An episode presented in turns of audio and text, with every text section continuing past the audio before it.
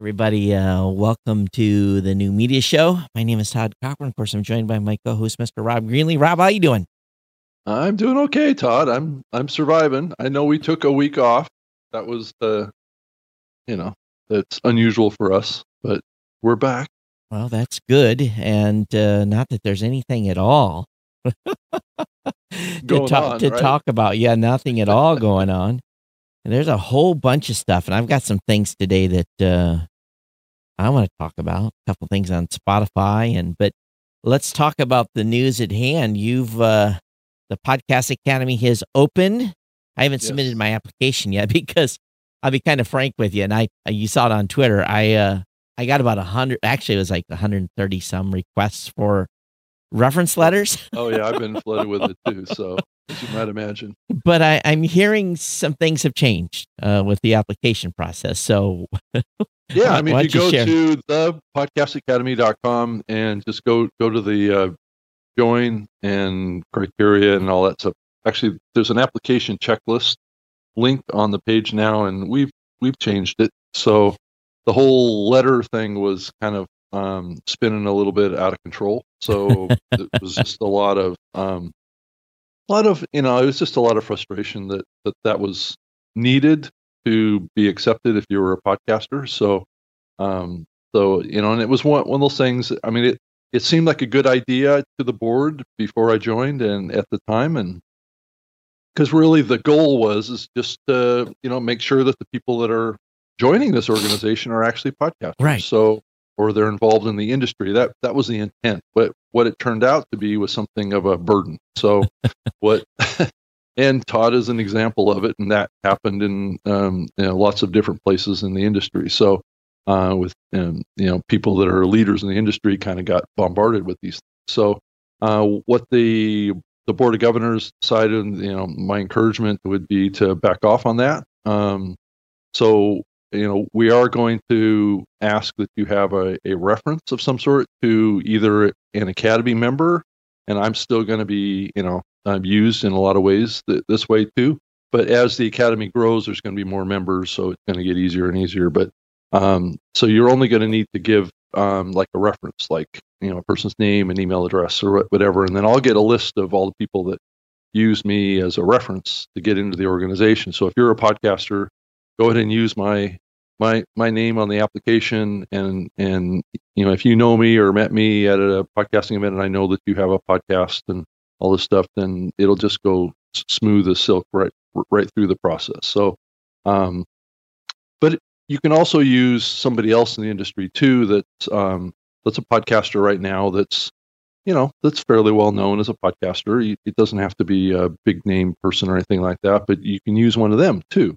Um, and and students you can use um, like your professor or something like that that can you know that can vouch for you or that kind of thing to join the organization. So um, it can be an academy member as well or another podcasting professional that that kind of stuff. So um, or just somebody that's doing a podcast. So and hopefully that encourages all those people to want to join too. So um, so they become a part of it. And if you're you know uh, in front of the mic right you're doing a podcast uh, right now, all you really have to do is you know submit some credits about what you've done, right? A link to your show, um, and and that type of stuff. And you do have to have a certain amount of time involved in doing a podcast, but it's pretty minimal. Most podcasters that have been doing it for a while, you know, it's like a, three episodes and that for the last two years or something like that. It's a pretty minimal type of thing.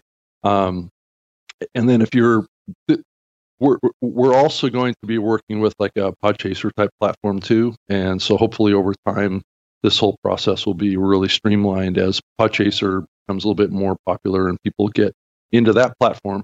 Uh, it'll be a lot easier for people to just check, you know, things like that. So, um, and then uh, if you're not in front of the mic, which you know more and more so is the case, um, there's people that are not talent on mic and not doing you know a podcast and doing everything the production the distribution the marketing all that stuff let's say you're a you're a consultant or you're um, you're doing PR or you're doing um, marketing or you're a software engineer working for one of the one of the podcasting companies or something like that. Um, the, there's a little bit more involved in in you know uh, you know you just need to like provide a link to your LinkedIn profile or or a a listing on the the company's website or something like that. And I think you can kind of see what the what the goal of this is.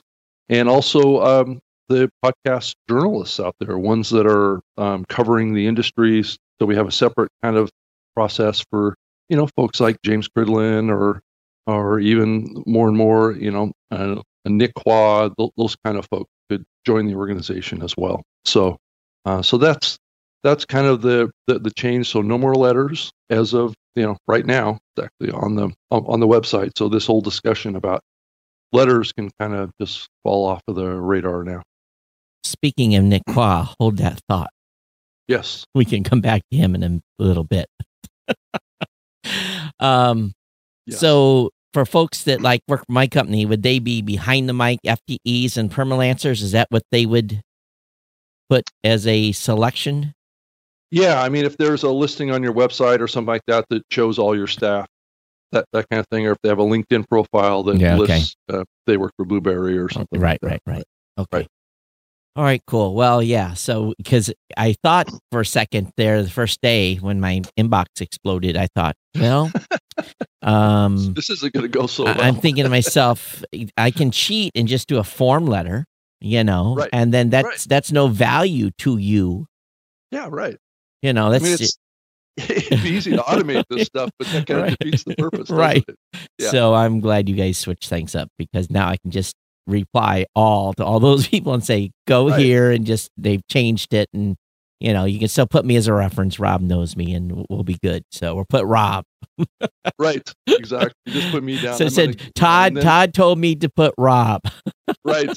Well, the staff is, you know, the staff at the academy is going to be diligent and kind of going through those those references sure. and kind of kind of sending emails out to those references with a mm. list of people that use their name and things like that. So it's it's going to be a pretty seamless process for everybody yeah, involved. It's easier. Yeah. So the initial land rush here is people rush to get in for 50 bucks before the membership goes up on October 1st to 100 or $75 for students. Right.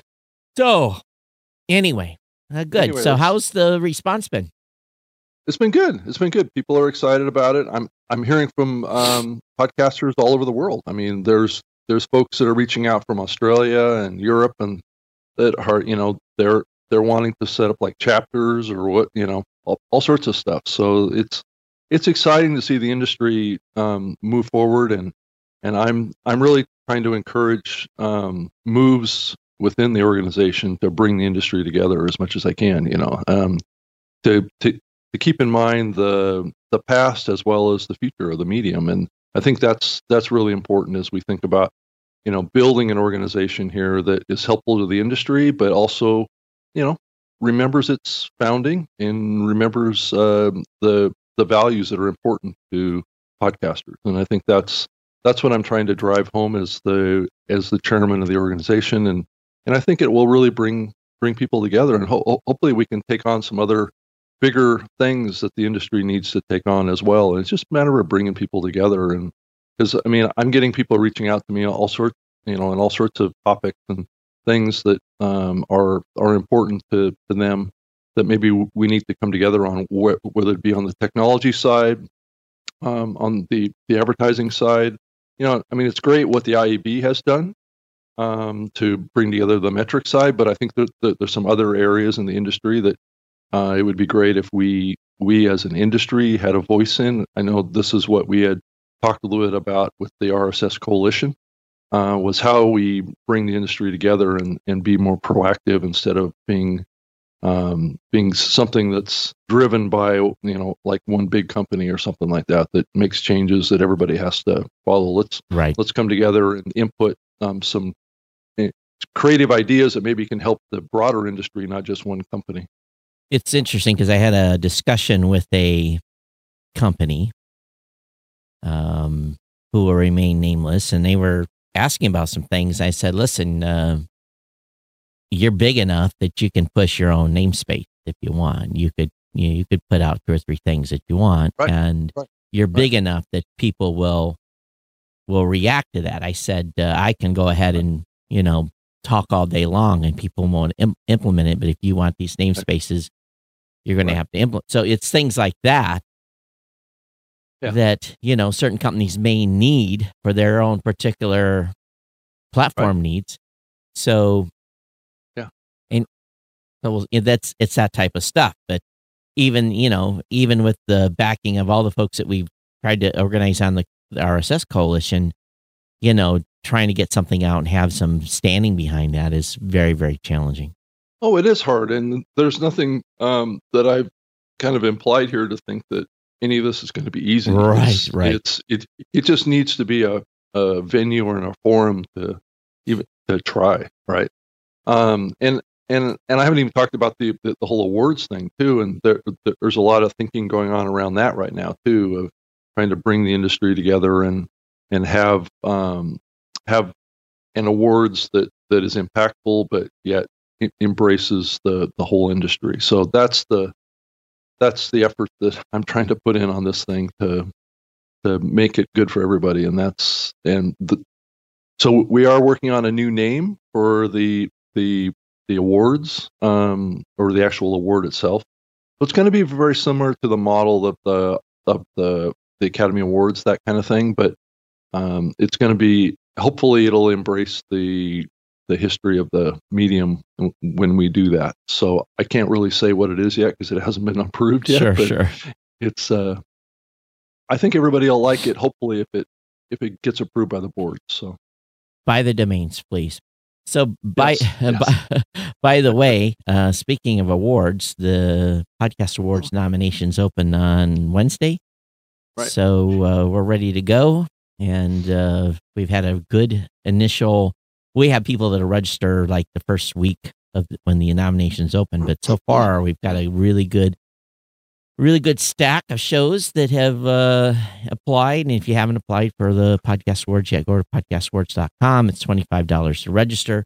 Every dime that goes into the podcast awards either goes back into for the actual award prizes and or maintaining a site and or improving it and we've got a um, improvement plan for 2021 so Right. um you, you know so for Todd, uh, when are you actually giving those awards out? on what's the international timing? podcast day is the day Oh, in, in September. Okay. yeah so Gotcha. that's the actual awarding of them the the timeline is kind of uh, interesting it's uh, july 1 to july 31st is the nomination period slate announcement is on august 8th slate voting is august 9th to september 13th and then the award ceremony is held in conjunction with international podcast day on the at the end of the uh, at the end of the month in september. So from there then i can decide what we're going to do for 2021 but Yep. uh you know that's timeline this year and so we'll see what happens. But yeah and if anybody has any questions the rules are on the website. Just this is called a hamburger up here in the top right hand corner just click on the hamburger people miss it and um it's got all the stuff about funding sponsorship all that stuff so if you want to help out contribute graphics or anything like that we're we're always looking for volunteers to help us with stuff so anyway, that's going on. And so let's see. I got two things. I got a Spotify thing and I got a Nick Quah thing. Should we should we talk about Nick Quah? Well, maybe we should also talk about uh, what what Pandora and Sirius XM did too. Did we not But- talk about that already? I don't think I think we were off during that time frame. Okay, so let's let's start with Nick. So this is a fun one. We can get this knocked out pretty quick. Right, right. So Nick launches the first ever podcast show about about podcasts. podcast. Right. What's the first one that really counts? Yes, the first one. And he took quite a beating on social media. I'll bet. Someone actually sent a cease and desist. Wasn't me. Mm-hmm. a cease Yeah. and desist to his group for false advertising. And Right. the, the guy that ran the first podcast on podcast, I think, sent the cease, cease and desist. you may know him. Oh, really? it may have been a tongue in cheek cease and desist, but Oh, okay. but uh yeah, my understanding is there was a just I think it was a joke. But anyway, um Please cease and desist. yeah, right, please yes. to cease and desist. You're not the first podcast. And Nick did make one mention. Oh, I'll ask them. To, they were advertising him on uh, the group that sponsors him on all the shows. They were sponsoring his show as saying his show was the first show on podcasting. And you know, here's the bad thing. If and this is just a this is just food for thought. If you are a podcaster and it's your show, you damn well better know what's going in and around that show and the promotion of it and anything that's being run that is not in your voice. Because otherwise, it just makes you look like a knucklehead. And I would use another term, but you know, I'll I'll leave it at, at that. And he, you know, he, you know, he admitted on social media, I didn't know this was going up. I'll get on that right away. And I'm sure he did. I'm sure he was embarrassed about it. But if you're a podcaster, it's your show, it's your voice, it's your it's your baby. And so what it tells me is it's it's not his baby. He's just the voice over there doing the podcast. Right. Right. Interesting. So the bigger thing, and then well, I want to talk about Spotify for a second, was what do you think about this announcement Spotify made about basically running ads on podcasts in the app where you can click and lock in a promo code? So have you heard what they've done there? Mm-mm, no, I haven't heard about this yet. So it's not a it's not a verbal ad, at least yet, but it's maybe it's a promo code to Shari's Berries or So Stamps.com. displays in the app. Is what displays in the app, and it's ru- it's run during the show. It's shown as an advertisement, and maybe maybe what it is is the person is maybe talking. I'm assuming the show that they're working with is talking about X vendor, and then Right. you click on the, the the link in the app, and it'll take you to that site with the promo code, which is nothing new. This is this is No, no, totally. I've been thinking about that for, for years, and the only reason I didn't push for it on all the platforms I worked on is because nobody's looking at the app when they're listening. Right. you know, and, and you, you know, if you come over to geeknewscentral.com or on New Media Show, even let's just come to New Media Show. And you're on the site, and I'm waiting. What's going on? Um. Okay. Okay. This is looking bad upon me. The website's not loading very quickly. Um. They, there's an ad at the top, you know, and you click on it and it just Right. locks in a promo code. That's all it does. I click on that and it takes me over there and locks me in a promo code on GoDaddy's website. Man, my stuff is slow today. So, So it, yeah, so it's like a promo code store, type of, right, uh, right. storage process, right? And Yeah. that's like like you were saying, that's not a new idea, and it's it, it, it certainly is not a bad idea. It's just you know it's one of those things that are people really going to use it is the it's it's always the big question. But it goes back to the point that I'm, you can see where this is headed. Right. So the question then really becomes, and this is the thing I want podcasters to start thinking about. At what point are you being treated the same way as as recording art? When does it get to the point where the dimes and the nickels and the dollars are largely going to the platforms and not you? Mhm. And every every little bit that they do to and it you know and maybe they're not going to get much traction on that but every time they running ads against content that potentially is taking dollars away from you that you'll never get a penny of that relationship with. So my concern and, and again I, I you know i kind of suspected this is they're not going to invest all this money and not recoup cash. Right. you know they they spent overspent on buying anchor. You know they overspent in buying a platform for content. Right. they you know they've they've they've spent a they've well i don't say they overspent for joe rogan but i bet you they overspent for the kardashians. So they've spent a bunch of money Yeah. and now they got to get that money back either through d- d- uh, displacement on having to pay royalties to music artists. Number one, Yeah. and number two, running advertising on that and ra- around your content. So I think they're treading lightly. I think they're just feeling the water out here. But I really, truly, in in all these platforms, Pandora, Spotify, Apple Music, Amazon Music, all these platforms pay a certain amount of royalties back to music artists when their stuff pays. Mhm. There's no such no such thing for podcasters. So even though the artists don't get that much money Right. on playbacks, podcasters get nothing. Zero. Right. Zero. For that Plus, this valuable plus- content.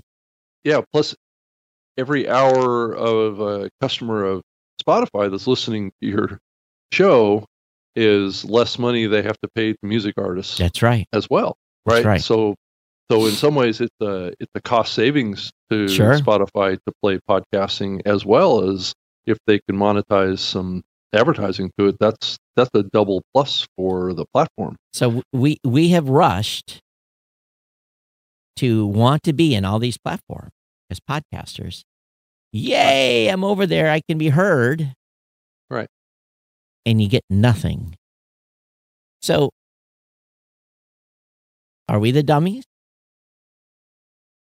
Well, I think it gets back to Todd. The things we've always said is that the priorities for podcasters is just getting ears, right? Mhm. Um, that, you know, that's always been the number one thing, right? That podcasters want is just to be heard, and and the, you know, getting in Spotify was exciting for everyone because they thought they were going to get heard. You know, And if, so Uh, if getting heard is the only goal and podcasters are happy Well, it's- with it's the number one goal. I wouldn't say it's the only goal, but it, I think people are willing to give up a lot well they have to give to up that They've one one goal, right? they, they've gave up an incredible amount. right. Yeah. Yep. But they didn't really realize they were doing it because the history of this has been is that the listening platforms have not been monetizing. Right. Right. So there was trust going into this that those platforms weren't going to take advantage of them based Right. on Apple's history, based on other apps in this space that have been, you know, um, I think Stitcher was the one that really kind of pushed the envelope on this a little bit. Mhm. They were probably probably the one that did it first, uh, trying to monetize through um, advertising that would be inserted between linear playback experiences. Yep. Um, and and that's that that gave them a lot of uh, you know heartache and indigestion as shows um, blasted them pretty. You know, a lot of people, new people in the podcast space, don't realize this, but um, when when Stitcher had that uh, ad program running, a lot of big podcasters were pretty pretty vocal about their mm, opposition to this approach, right? And I guess that gets back to your question of the podcaster, right? Is are we going to all put up with that going forward in these huge platforms? Stitcher wasn't a huge platform. Apple was still dominating, but when we're talking about Spotify and we're talking about these other bigger platforms, um, it's going to become a bigger issue. And but are are we as an industry going to stand up against that? And also a second part to this, Todd, is these platforms to invest in infrastructure, they have to get paid somehow too. Sure. Also, I mean, this was the big challenge that I had when I was working on Zune at Microsoft. Is how do I justify the executive team that funds all this um, to keep investing in podcasting? I couldn't convince them because they didn't really want to get in the ad business. Well, So- it goes back to, and you know, I'm starting to seriously, you know, I'm, you know, here I am on the on the idea of distribution where and where we heard is number one with you. I want to be heard, but I'm also getting to the point very rapidly individually is do I deserve compensation Right. for them to have my content on their platform? Now, music artists, Yeah. because they have ASCAP, BMI, and all that, they've had that protection for years. At least they're getting something, right? They're getting something. right? and I think what we're talking about, what really what we're leading up to here, is that the podcasters are being positioned right now to get zero. Get zero. Right. And, Zero. And I think that that's that's the real concern here, and and maybe maybe we need some sort of a podcast rights organization that can that can help in this area. You know, even even if we we get on equal par, let's say with music, Right. which isn't a lot. You, know, you have to have millions of plays to really get any type of you know decent check. But what but what if it's fourteen dollars or ten? What if it's five dollars from Pandora, and what if it's ten from Spotify, and what if it's you know depending on where it is, and they still get I their think most podcasters would take it. I Right. absolutely, I think they would too. So I think we have to, you know, we have to start as the as the medium matures and as we see more players come to space and add podcasting, they absolutely understand that there's incredible value in this content. They wouldn't be doing this otherwise. Right. There's incredible value because people are clamoring for it, unless you're a certain VC, and we'll talk. I can talk about that too. Um, I- I think we really have to start thinking about this a little bit more. We, you know, up to this point, it's been yay, yay, I'm on Pandora, yay, I'm on Spotify, yay, I'm on iHeartRadio, yay, I'm over here. And what those are, those are big conglomerate, multi million, billion dollar corporations Right. that are getting a whole library of fantastic content for a thank you. Pat us on the head. Thank you.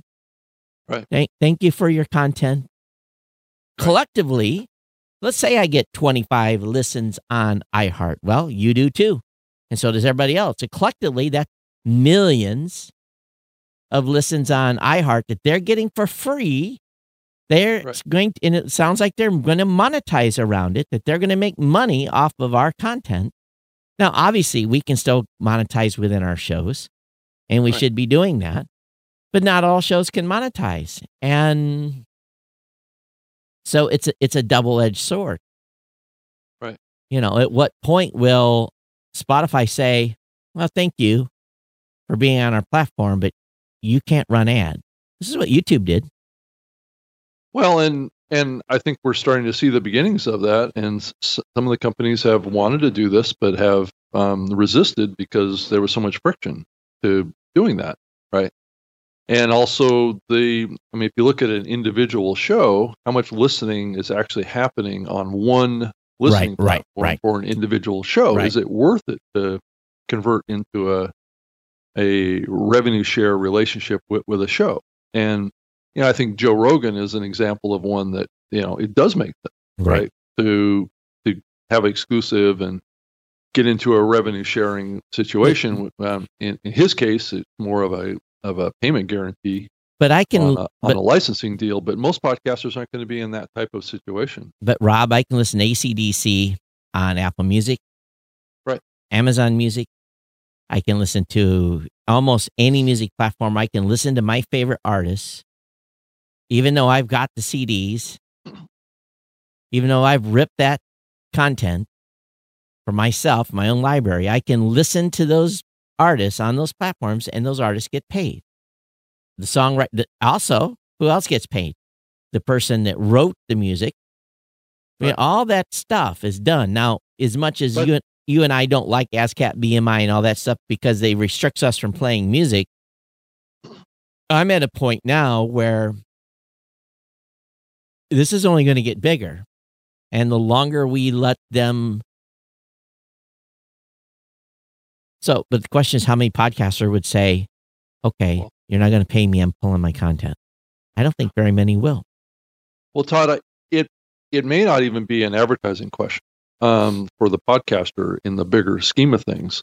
Uh, for for the simple reason that if you look at the ASCAP, BMI, all these licensing organizations, when they license content to those platforms, they're basically giving those platforms um, the okay to run advertising Right. Right. Right. against that content. So, you know, the same situation could happen to podcasting too. I do know that some of these platforms want to be able to get ad free versions of the content, right? So Mhm. they can run ads against the show and get into a revenue relationship, revenue share type relationship. But maybe that's not the model that's going to work for the broader space. Maybe the model is licensing and then um, and then payments based on playback versus and then those platforms are free to monetize with advertising right around your show now do we want that i, I- don't know that we do Well, right? but, I- but i'm just it- saying that that's, Rob, that's one model that this could convert to they're going to do that anyway. They're just No, getting us. They're getting us but conditioned. how the podcaster gets paid is based on content licensing like right, right, rogan right. but on a much smaller scale But right? here's the deal: it's they're, they're not going to do those deals. They're not. They don't have to. They're not going to do because we're all sheep at this point.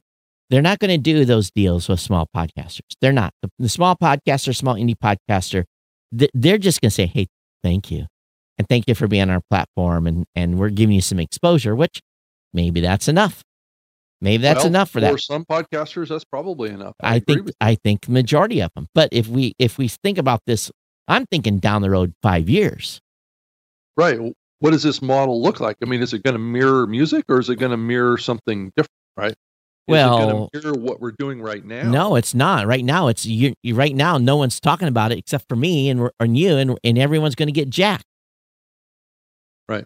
And I mean, if a revenue share type of situation is the model that podcasters want, does that mean that we're in control or have some influence over what the ads are that run against our shows too? Well, and is there going to be um, inside content ads, oh or is yeah, it only going to be pre and post roll? Which right, right, basically post roll is the same in a pre roll. Right, It's right. the same as a pre roll, really, in these linear experiences. Mhm.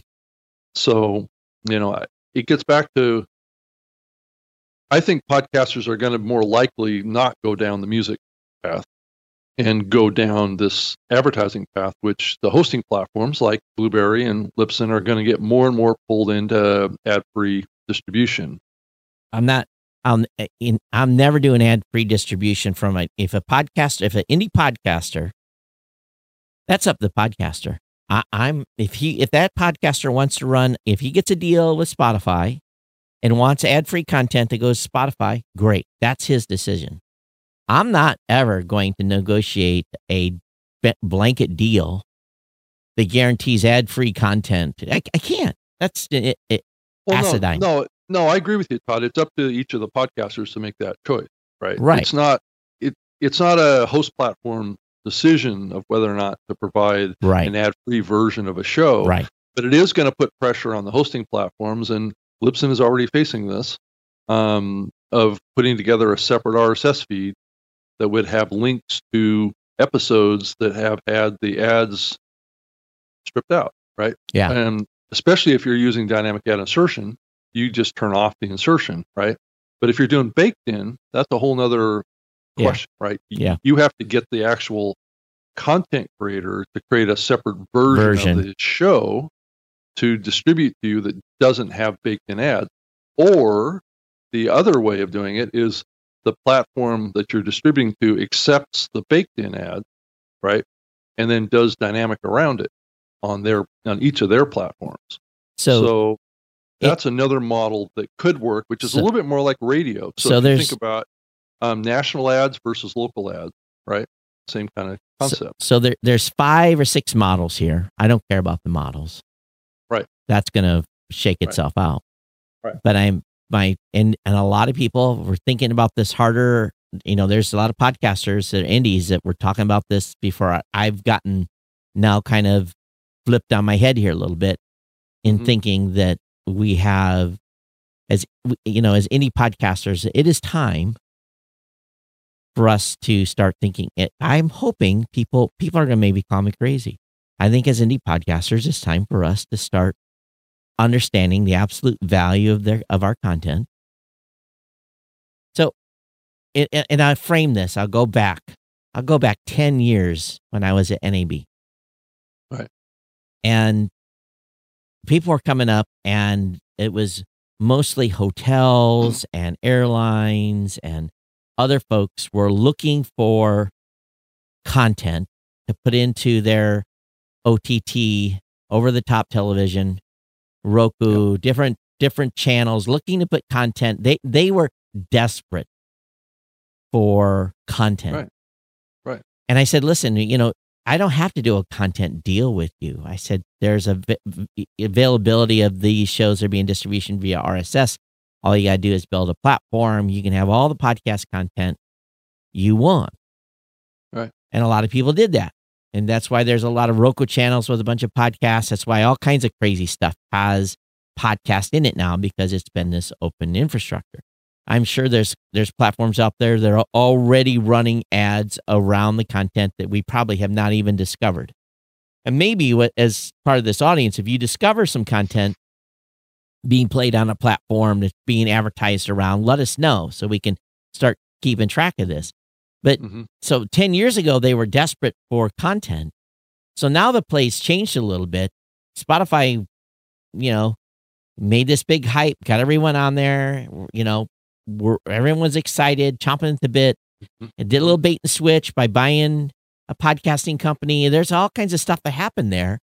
And as we watch the incremental things they're introducing, it's very clear what they're marching to. This is should not come as a surprise to podcasters. So again, maybe we are at a point where podcasters need to start thinking about the value of their content. And even if you're not getting paid, not if you don't even have an advertiser in your show, is the exposure on Spotify enough value for you and your audience to allow them to run advertising around your content?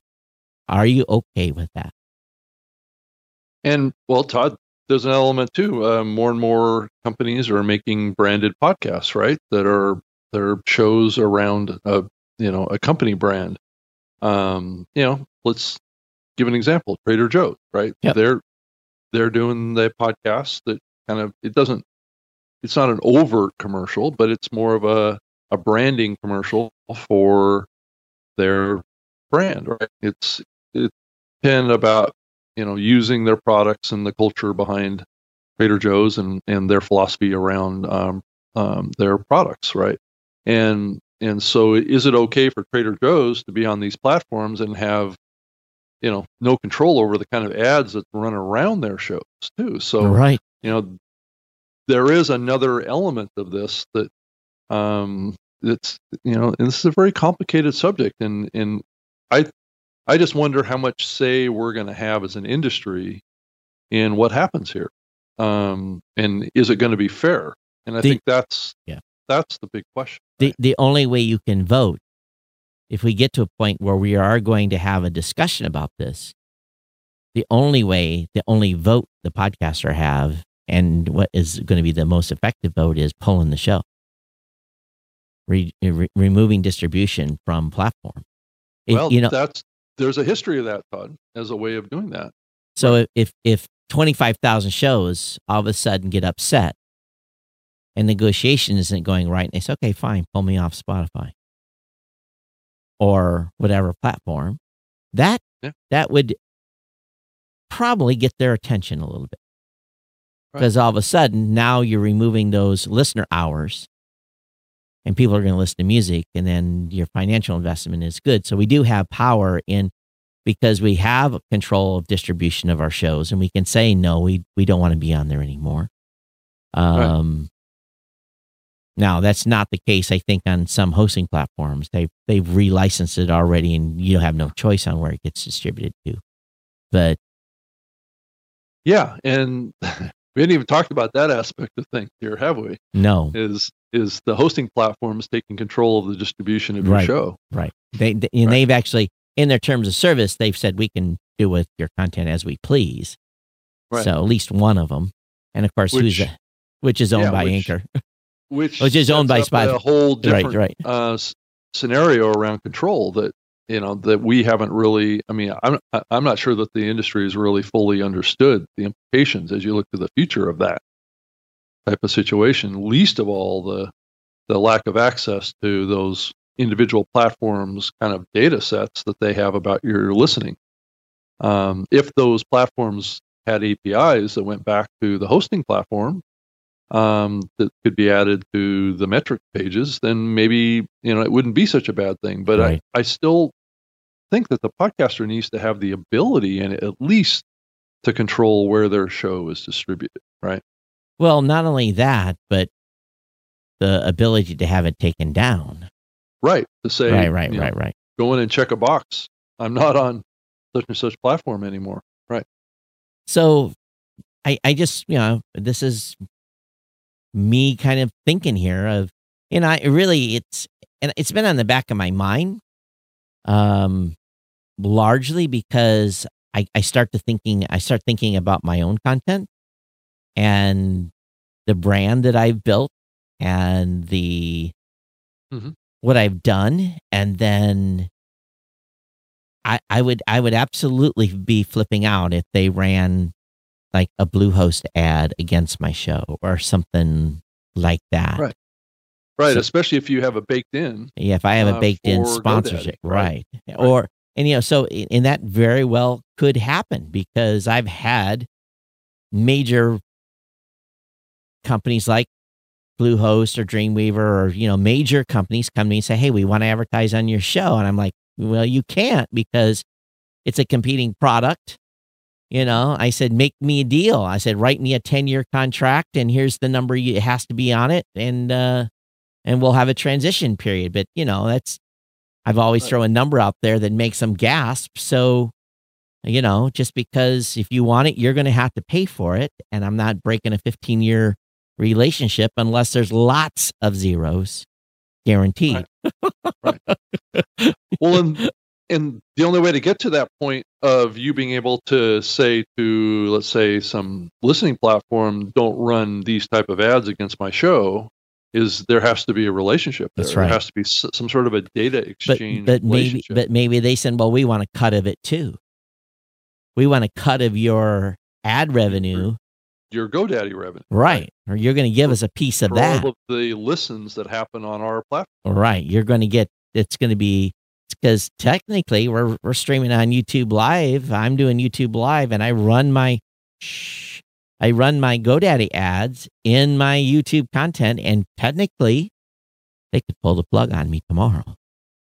Right, but you've you've baked it in via like a host I, read. I baked it in like a host read, but technically in you on YouTube terms, Live, right? shh, not supposed to do that. Anybody. Somebody's to bobby off YouTube next week. um so it it is and because i didn't hardly get anything on youtube so you know it's not like youtube is a major it's fun to have it up on there live but so I- don't know i guess we'll see but i think it's something everyone really really has to start thinking about here and i'm sure there are probably a few people listening to this show saying shut the hell up you know don't Well, talk about this I mean, Todd, if you back and look at the big picture, we're probably 12 to 16 months away from having ubiquity in podcast distribution. oh absolutely And there's some big platforms that are coming that uh, there there'll be nobody there's there's gonna be none left right Right. because all of them will have added podcasting. Right, right. And all I mean, I'm talking about on a global scale, Right, Not right. not just in the U.S. I mean, Yeah. I think we're we're pretty much at saturation point right now, Mhm. just in the U.S. Um, but they're on a global scale. It's going to be saturation within 16 months. Is Right, my guess. right. yeah Um, Everybody that can and should will. Right. Yeah. Right. And and for for a lot of i mean if you think about all all the streaming music platforms on on the globe are going to have podcasts i mean it's just Yeah. it's going to happen Yeah. so uh, once that happens uh, and then a few others um, that are not music streaming platforms that are going to be doing it as well um, once they launch then we're we're at a point where we have to start thinking about other things Yeah. right Yeah. and and i think um, to keep distribution growing um, people are going to start thinking outside of the box and um, i think that there's two directions that that's going to go um, well i think one of them and i'm starting to see some clues of this is podcasts being included in um, apps more what i call kind of vertical apps which would be um, vertical topic apps um, you've seen a little bit of this in the past but I think we're going to start seeing podcasts get integrated in with other forms of content more and more. Well, you're going to Um, see right. what you're going to see is a news story.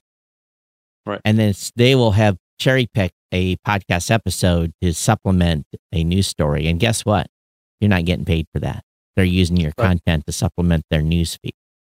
Right. Or yeah, or it's just going to be included in a in a in a, uh written content app or a video content app around a certain genre of topic. Right.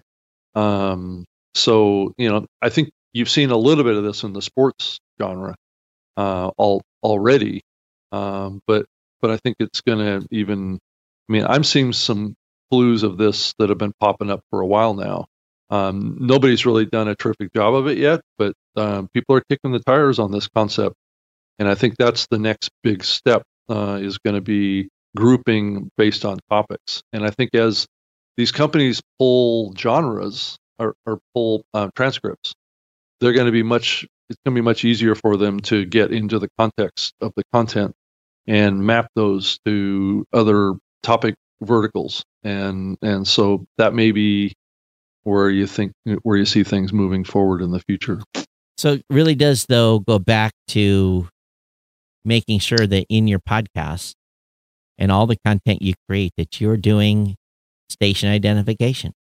Right. And Yeah. you, you do It that may on come back to that, Todd. I agree. and, yeah. and and not only see I do any okay, so some of you what the hell is he meaning? Station identification, it's a radio thing. You're listening is? to Hit 100 over WQ, WQLI and da da da, and they do that four or five times an hour. Well, and it may be Todd that that that needs to be done at any kind of segment transitions, uh, Mm-hmm. right? Of topics, um, and it it may be. I mean, I don't think we're there yet, but I think it's coming. Um, where that may be needed, right? And it, basically, what you're doing is you're protecting your brand. Right. You're protecting where this content came from. You're protecting because when this they start pulling these segments, they could just they can use six. You will never know that they've used 60 seconds of your content. There'll be no link back to your website. Attribution will likely not exist. Maybe if you're lucky. I mean, uh, one example of this that happened in the past was done by National Public Radio. I don't know if you remember this, Todd, but they they used to create podcast feeds that basically those episodes were basically compilations of um, segments that were done in their news broadcasts that were grouped by by genre by topic, right? So they would create like a a podcast that was about climate change, right? And they would basically map all of the news stories into one episode uh, once a week uh, about all of the climate change news stories Hmm. that they did on National Public Radio, and that was its own separate podcast. Right. Um, so you could see something similar being done at all the platforms that are taking transcriptions right now, like uh, Spotify, Google, Apple, all those, and potentially. I'm not saying that they're going to create podcasts about your podcast, but they're they may make it available somehow to be mapped to um, content offerings that they have on their platform. Um, but that there is a history of these kinds of things that could happen, and who knows? Maybe Spotify is willing to to create their own selection of podcasts um, that group um, topics based on the content um, that's offered uh, off of freely available podcasts. And like you say, Todd, the only way that the audience would know that what podcast that segment came from is that identification that you just Right. said. And, you know, maybe people don't care about this. And it's, Well, it hasn't happened yet, so it, we're just, you know, projecting a possible scenario. I just, I, I, I, and I guess for me, it's a,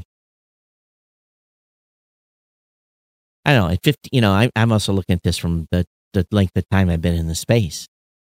You know, I'm, I'm, what have I got left creating content? 10, 15 years, you know, before I want to want to retire.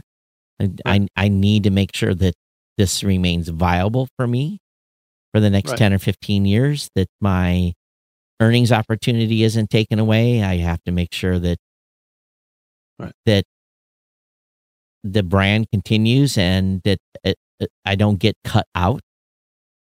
You know, so Yeah. Right, and yeah, and, and to your point, Todd, how do we keep the the the model that built this medium in in place in the face of all these uh, big corporate pressure, right? Um, I think that the music industry really wrestled with this, right? Um, well, what are artists doing now? How are they making most of their money? They make most of their money in concerts. It's yeah, stuff well, that they can. the table now. It's but. well, right, but it's the only thing they can truly control is the the gate. You know, getting the money from the gate, and merch. You know, gate and merch was how is how artists, big artists, are surviving now. They're definitely not making it from the ASCAP BMI stuff unless you're a mega artist or right. unless you own your label, you, you, know, if you control everything, we are in a position where we, we aren't beholden to a label. We don't have to fight a label right now. Right. We are 1.3 million individual labels. And right. That's the only advantage we've got for us that we have the ability of self determination and we can pull our content if we don't like how we're being treated.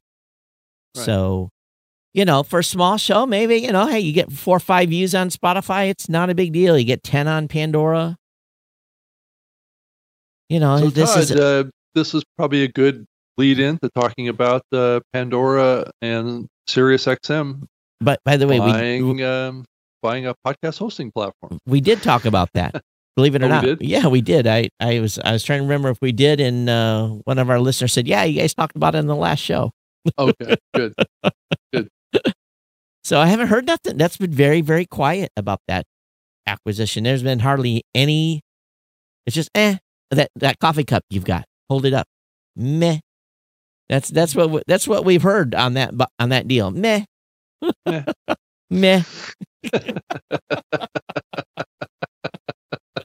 That's it's a it, hey Todd, it's a perfect prop for this show. It is. Meh. And I, I need I need a minion here that has a, a a thumbs up too. See, my minion's got the thumbs down. I need a thumbs up thing too. I just turn him upside down, right? You can give the thumbs up that way. Hey, so. hey it's a new concept. you can use emojis on your podcast. Meh.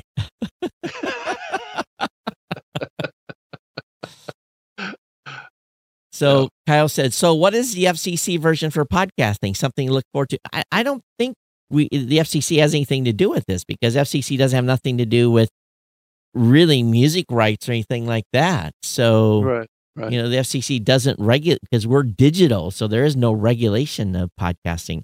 What we're really talking about here is the rights of your content and the your value of your content and the value of, you know, someone running, someone making money off your show without you and getting a, without you getting a dime. You know, right. It's the control of your show and your ability to right. make revenue from it. I, I, I think is really at stake here. And, and and a lot of people, the number one thing is just exposure. That's all they want. That's good. They're going to be happy with that for yeah. their lifetime. But yeah. your show starts growing, the, the perspective changes. It's kind of funny how that works. you know, you well, I mean, I mean, I mean, it's almost like you know, you put in all this time and effort and energy and stuff, and it you know, sometimes it's time to get rewarded, right? Right. For all your work. Yeah. Well, right. you know, if you if your if your show's running, you know, eight, nine hundred thousand, two thousand listeners per episode, and all of a sudden it starts going up. You're at 10, 15, 20, or 25,000 listeners per episode or downloads per episode. Then all of a sudden, your perspective changes because. Those are numbers that you can make real money on. And right if you are if someone says, "Oh, I love that guy's content," some some executive at some platform, normally in a music business, you they would license your content and you would get paid to have that right. content distributed. What we've done is said, "Here it is, it's free. Let me throw you a thousand dollar bill. Here you go. It's free. It's free to be on your platform." You've you've just gained 800 new uh, paying subscribers and you're running advertising around me. Thank you so very much for.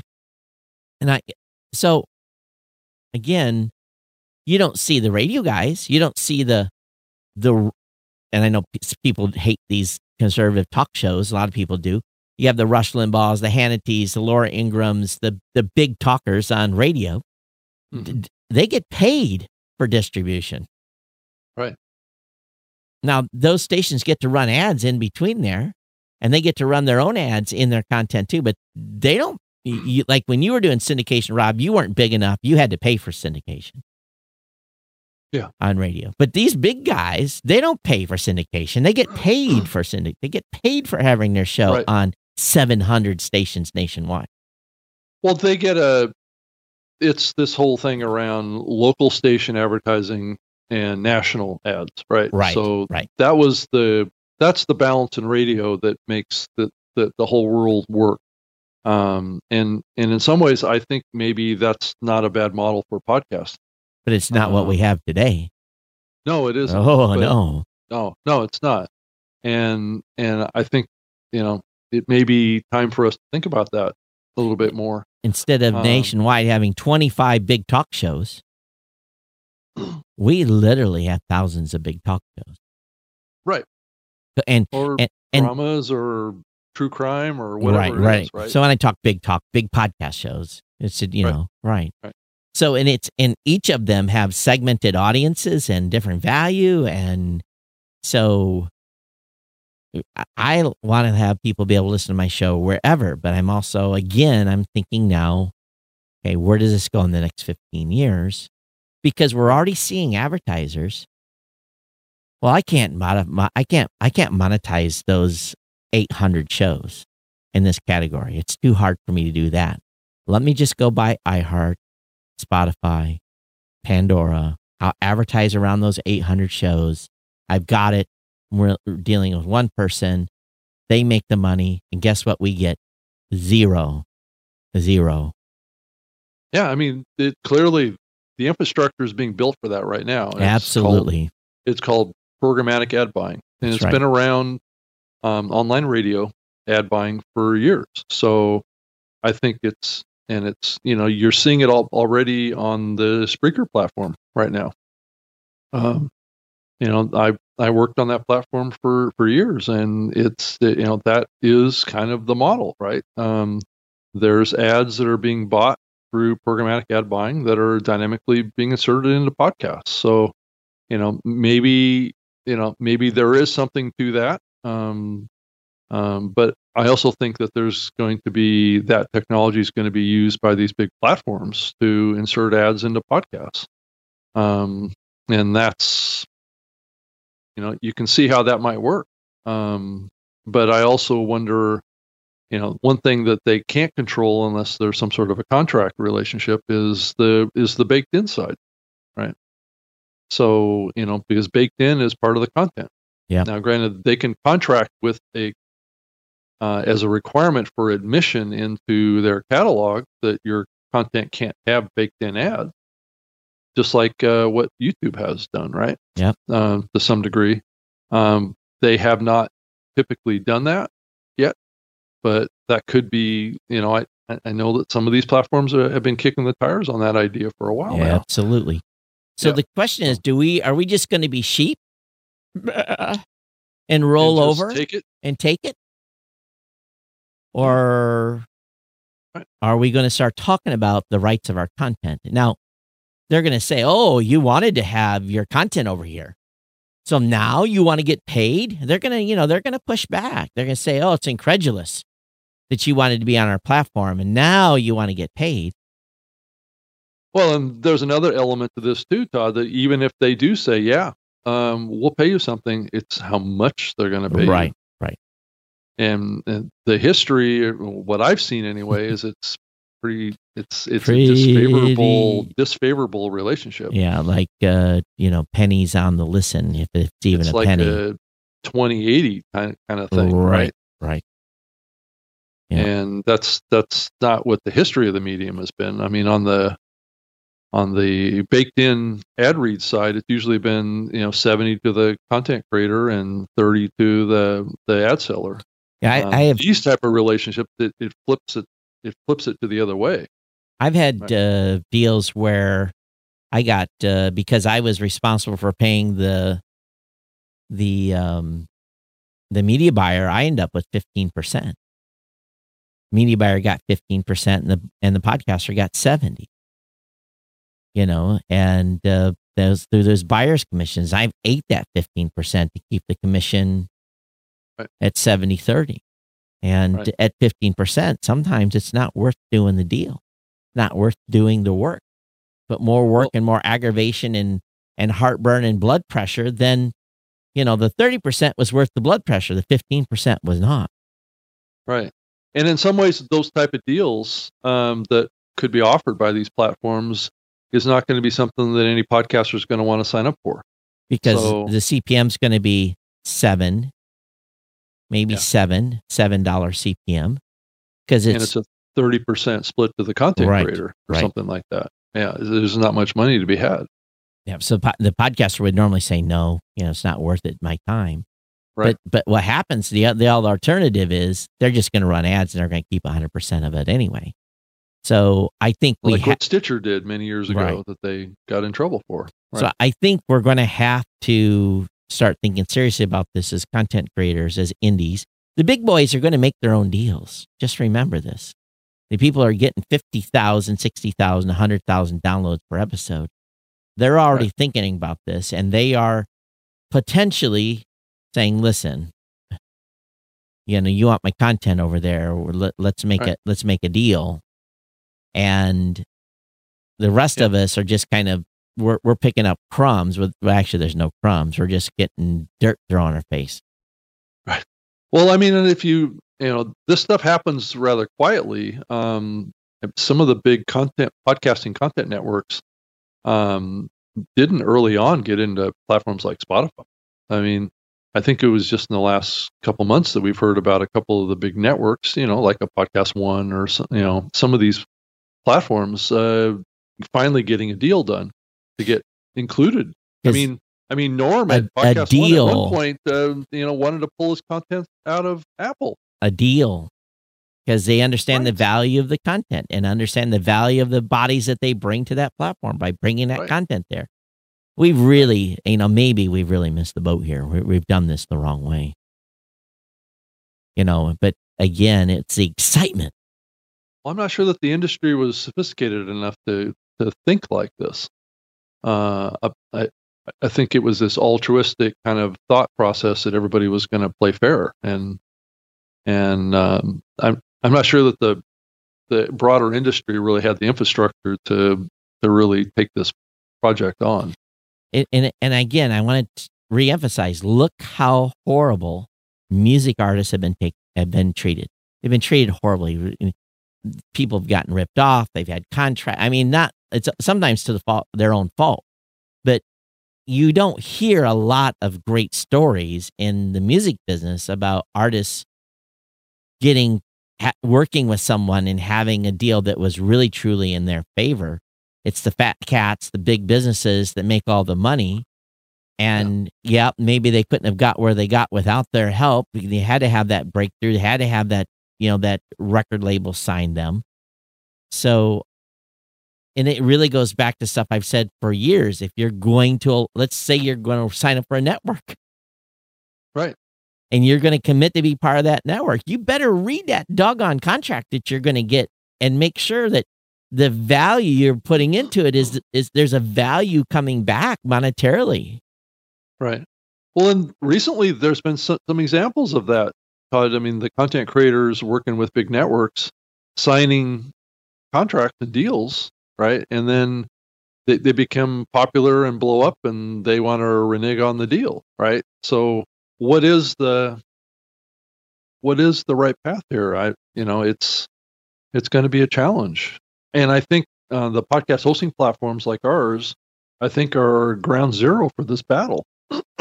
and I think we're going to be put in a position where the content creator is going to look to us to help them in this area. And I, you know, it's going to be a tough position for us to be in Yeah. more I, and more. I, I because up to this point, we've just said, "Oh, thank you for letting me be on this platform." Yeah. Right, right, right. It's And it's that's exactly it. We have we have been, and we we we don't. How should I say it? It's like a kid. we haven't valued it's it's ourselves. it's it's like a kid that gets a lollipop. Right. Oh, thank you, Daddy, for giving me a lollipop. Right. Until the lollipop's gone, and then you've got the, the rest of the bag of the lollipops, and you keep them. I just, you know, so, you know, my mood, Rob. You can see what my mood is right now. I won't. I'm not angry yet, No, but I I agree with you. I think we just need to be thinking about this stuff because it, it, it's it's still early. It, it's not like the the entirely the ship has sailed on this, right? Um, but it's getting close. so, but the problem is, is you and I are talking about this. Who else? Very few people are talking about any of this Well, I think it's to some degree it's being talked about um, with the big companies. in, in board meetings and and the larger companies have been strategizing about how to. I mean, look at the moves Spotify's making. Look Right. at the move that Pandora just Yeah. made. Yeah. you know that's that's vertical integration is what's going on right now, and, you- and you start thinking about distribution slash um, content slash you know listening. You know, you start consolidating those. I think at some point we're going to have the, the, the other big friction point is going to be well is is Apple going to take podcasts that are created on um, on Simplecast that's owned by Pandora? You know, I mean, at some point that's going to become an issue too, which means that podcasts will be available on individual platforms, but not across the whole industry.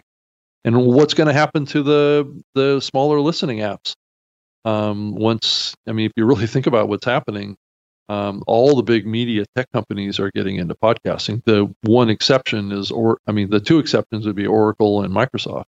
Um, but just about everybody else is getting involved. You know, So I, I, when when VCs start talking about stuff, and let me let's see if I can find this. This was real. And I, uh, James Cridland, I think, was the one that I found. I saw his reply to somebody. Let's see if I can find my. Under, let me go to my profile, tweets and replies, and um, okay, so let, let me give you some preface. When I opened Blubrry, we went to Silicon Valley and looked for money. And uh, the number one reason we didn't get money is they said we were too old and that we would not survive, the company would not survive and thrive unless I moved the entire team to Silicon Valley. That's the two reasons I didn't get cash. They were real, they were willing to write big checks if I stepped down as CEO and put someone younger in, Right.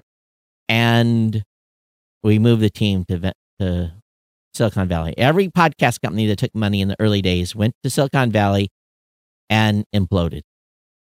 They're gone. Right. The money Right. got burned. It's gone. Now VCs have changed a little bit hmm in the way they do this, but this is you know 15 years ago. they're they're a little smarter now. Quite honest with you. So, Yeah. Jake Chapman, who owns the at VC Twitter title, hmm he said, This is what he says. Now, when a VC says something like this, I, I get suspicious on two levels. Here's what he said Audio is a crappy flat platform. There, I said it. You can't multitask. Even at two times speed, your content consumption is slow. For obvious reasons, live audio can't be sped up. You can't easily skim. You can't check in and out of, out as life demands. Audio as first and only is a fad. Now, this is what this guy said. So, a lot of big deals have been done recently in podcasting. Lots of money's running around right now hmm with lots of zero. And the VCs, which I talk to two, three, four times a month when they call me and want to talk to me, Right. are desperate to get a piece of this space right now. They want to get a piece of the space. So when this, But they want a bargain. Yes, but when this individual makes a comment like that, Right. is it because he truly believes audio is a crappy platform, or is he trying to devalue the space to find a good deal? Right. It's all about finding bargain basement opportunities, right? You would be shocked the type of deals that I've been offered. I told a company one time, I said, I don't need your money. Right. No, you, you called me. I didn't call you. I don't need your money. Right. Right. Your Yeah. money would be great, but I don't need it at those terms. Right. You know, you you think I'm stupid. You know, it's just you know. And as soon as they hear you've got an M and A attorney, then they oh my god, you got an M and A attorney. Yeah, I'm not stupid. So right. Anyway, so I, my response was, LOL. People have been saying this for 16 years. Guess what? The podcast space exploding. I'll tell you what I told VCs in 2004. Your vision is clouded by not being able to see the value of the content. Never took VC. Glad we didn't. That was my response to him. Right. And a lot of other people weighed in. He had 65 comments on his on his post. So when people are making comments like this, to me, it really, it's like, hmm. I always try to like take people at face value, but when they lay stuff out, and some of the stuff is not true, you can multitask while you're listening to podcasts. Oh yeah. You can listen at two speed. It's because he lives in a Well, Twitter, live live is not podcast. No. So and for obvious reasons, live audio can't be sped up. No, sh- duh, Yeah. duh. It's come on. You can't Yeah. easily skim. Can you easily skim YouTube videos? No. Right. You can check in and check out. Guess what? The content's going to be there. You hit stop. You go away for two weeks, you it come back. again. it start again. I do that every day. Right. So when someone is, and this guy has, let me look how many people he has following him. He's got uh, 13,000 followers and he works for alphabridge.vc. And um, he pinned this tweet. No, I guess he didn't. He didn't pin it. So I, I'm just, maybe I'm a little grumpy. I'm just, I, I, I want to make sure that we, we as an indie podcast community need, and I'm going to say it just in as frank language as I can, and I don't do this very often. We need to wake the fuck up. Mhm. Yeah. No, that makes sense.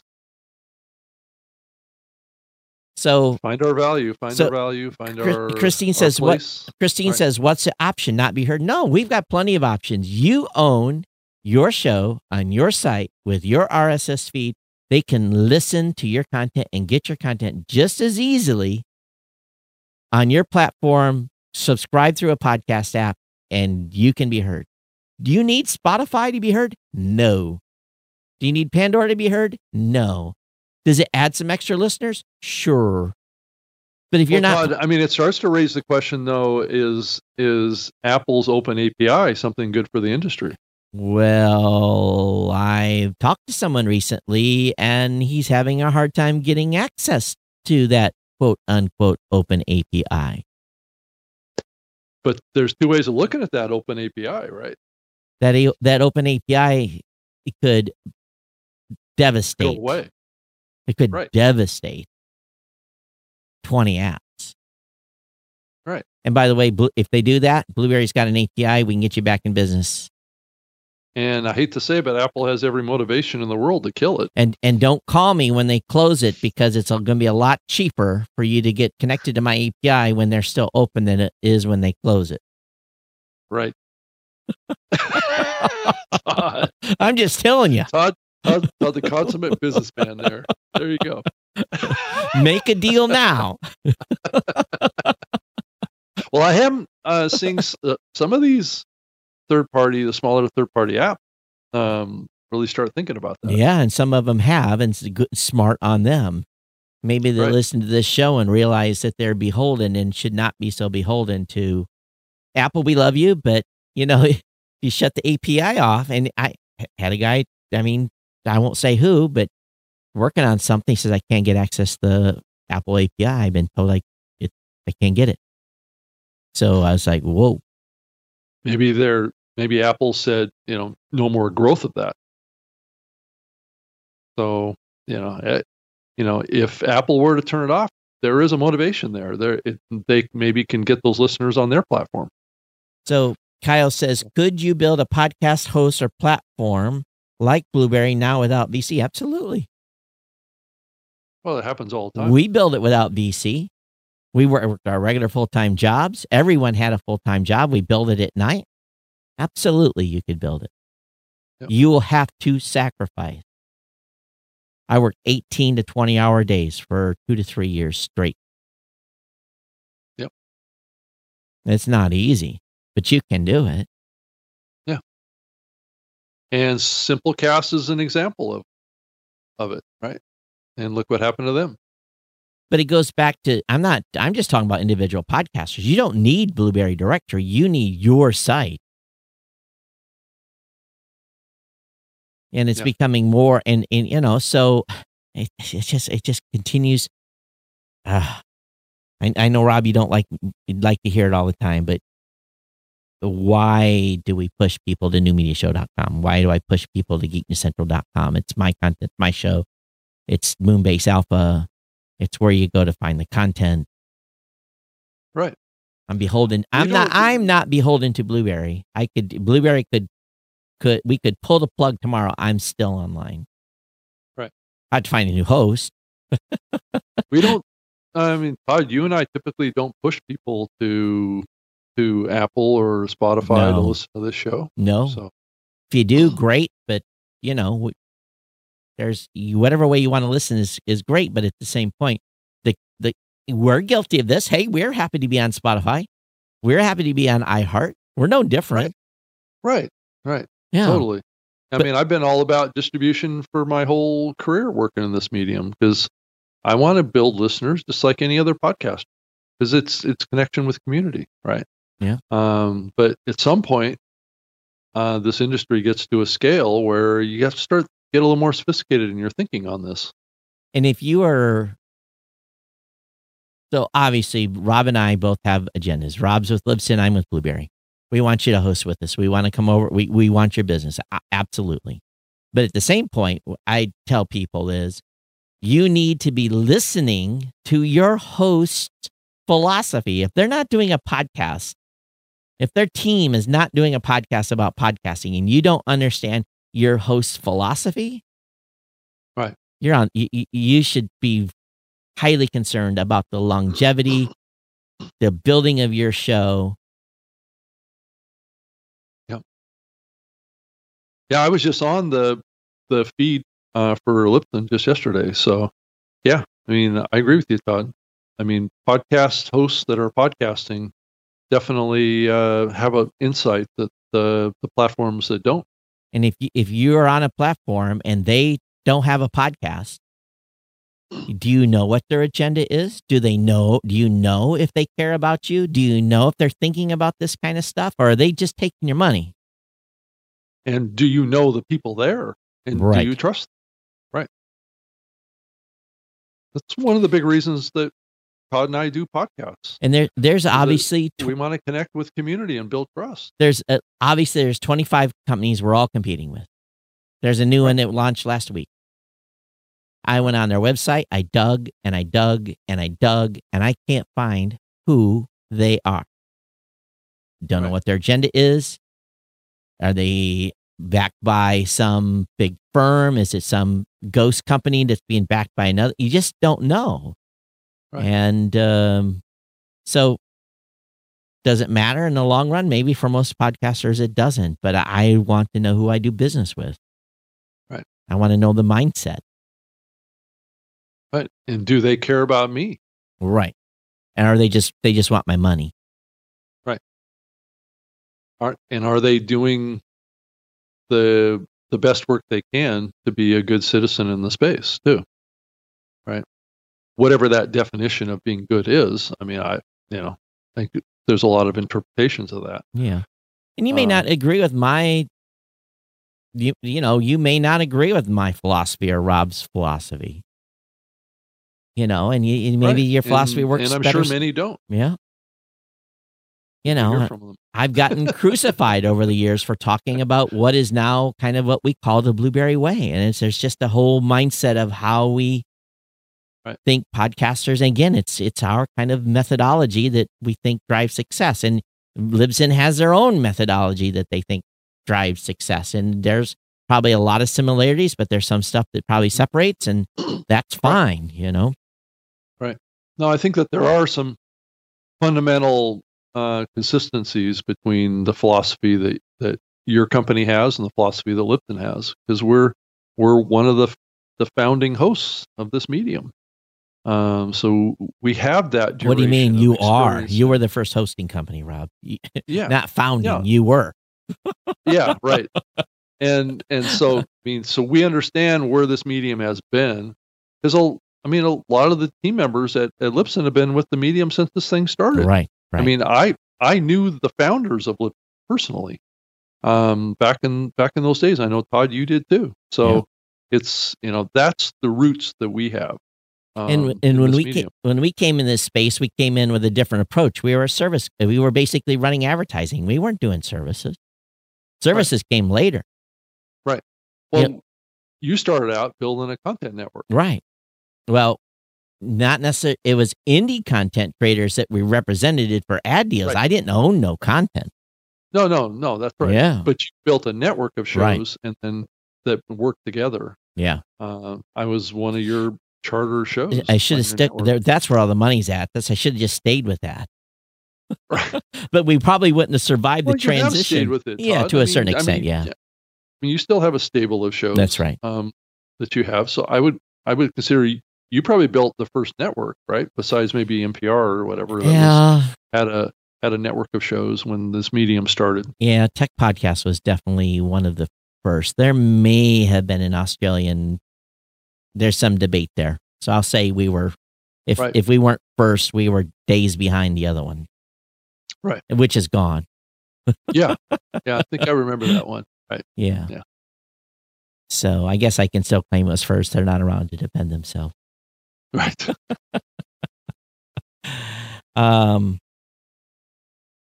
So I, you know, I, it's it's part of this bigger discussion. We're almost here at at one thirty, so it's we've made good time. But um, well, there's a lot of stuff that you know that we didn't cover, but I think that there's this is such a big topic uh, and so important to the the longevity of the industry that I think you know I think it's good, Todd, that we talked about this here um, because I'm not sure it's being thought about, or maybe it has, but not by the indie community uh, about what their what their value is. We let's go on strike.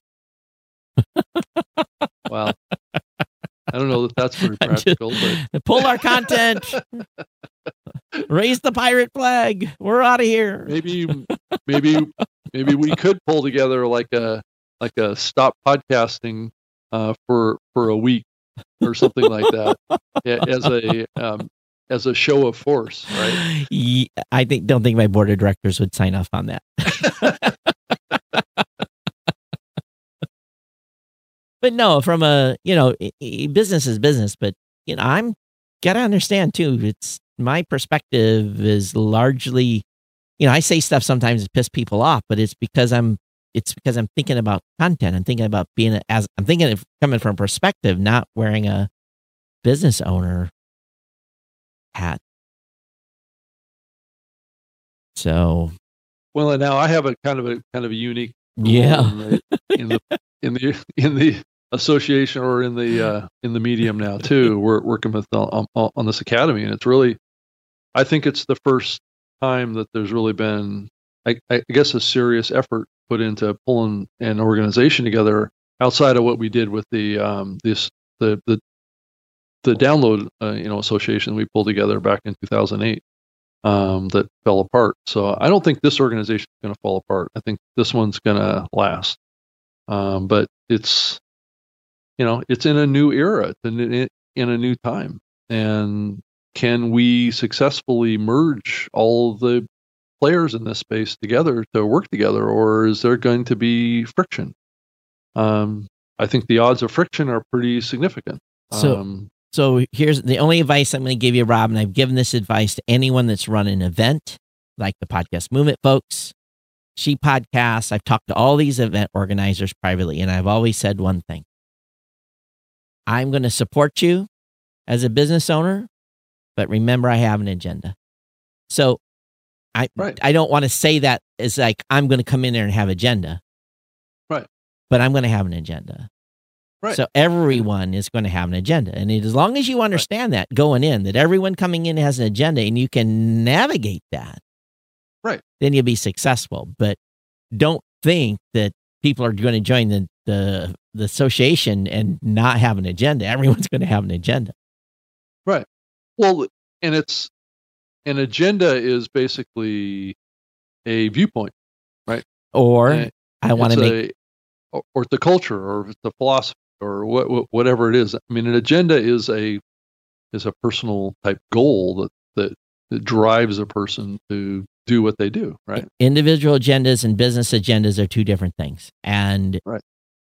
The business agenda will always, you'll always be looking out for your business in an association. You'll always be thinking, okay, is this good for the community? But what does this mean for my business? And vice Right. versa.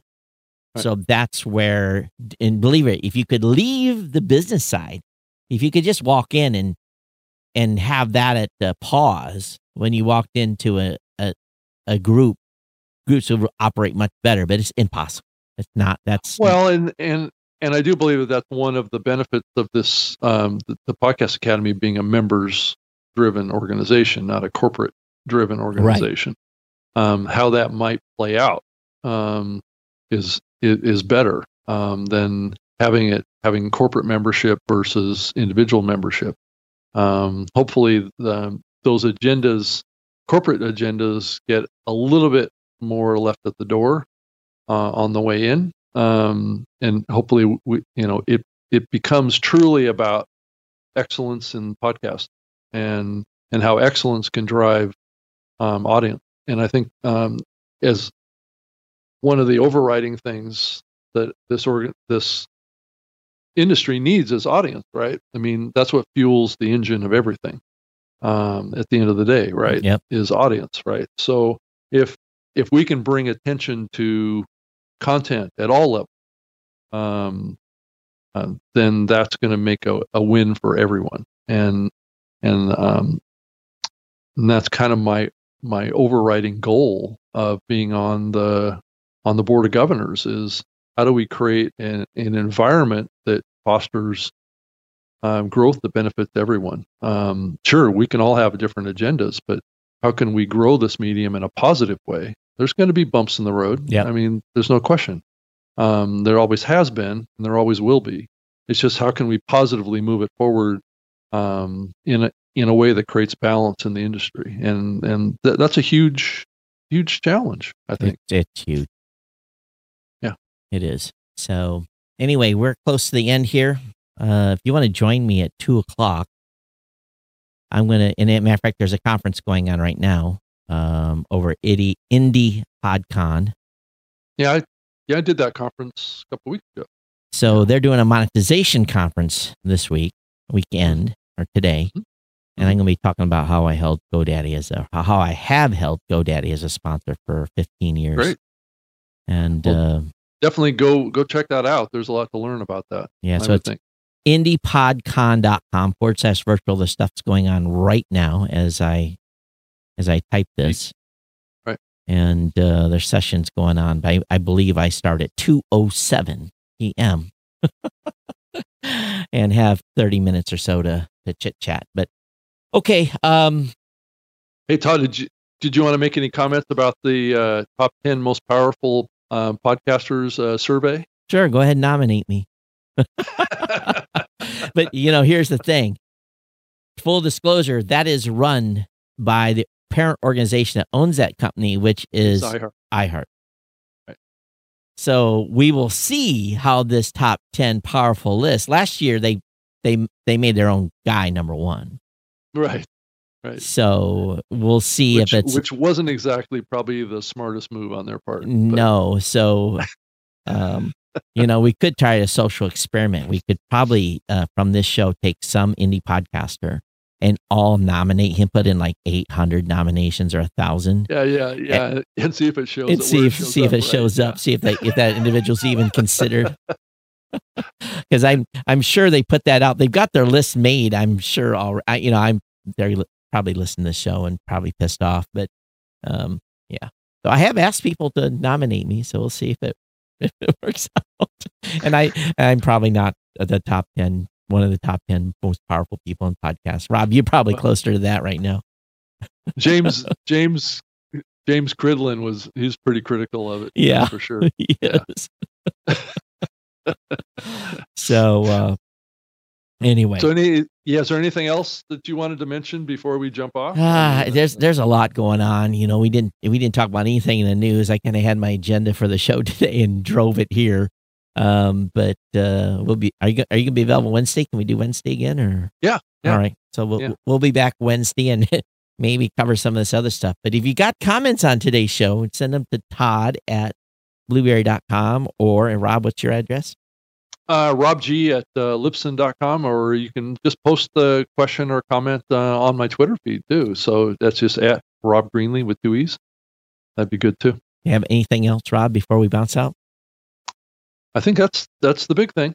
All I right. mean, I think the topics we talked about today are as big as any topic that we've ever talked about on this show. Yeah. I think as you look to the future of the medium. So go over to the podcastacademy.com, get registered, make Rob your reference person, and uh, that way you uh, get your expedited membership approval. And right. Uh, get it done when it's uh, half off get her done. But right. make sure you spend your first $25 over at the podcast awards. Get registered there. Nominations open on July 1st. And uh, good luck to everyone as they uh, go into the nomination period. So, all right, everybody. We'll see you next time okay. here on the New Media Show. Take right. care. Okay.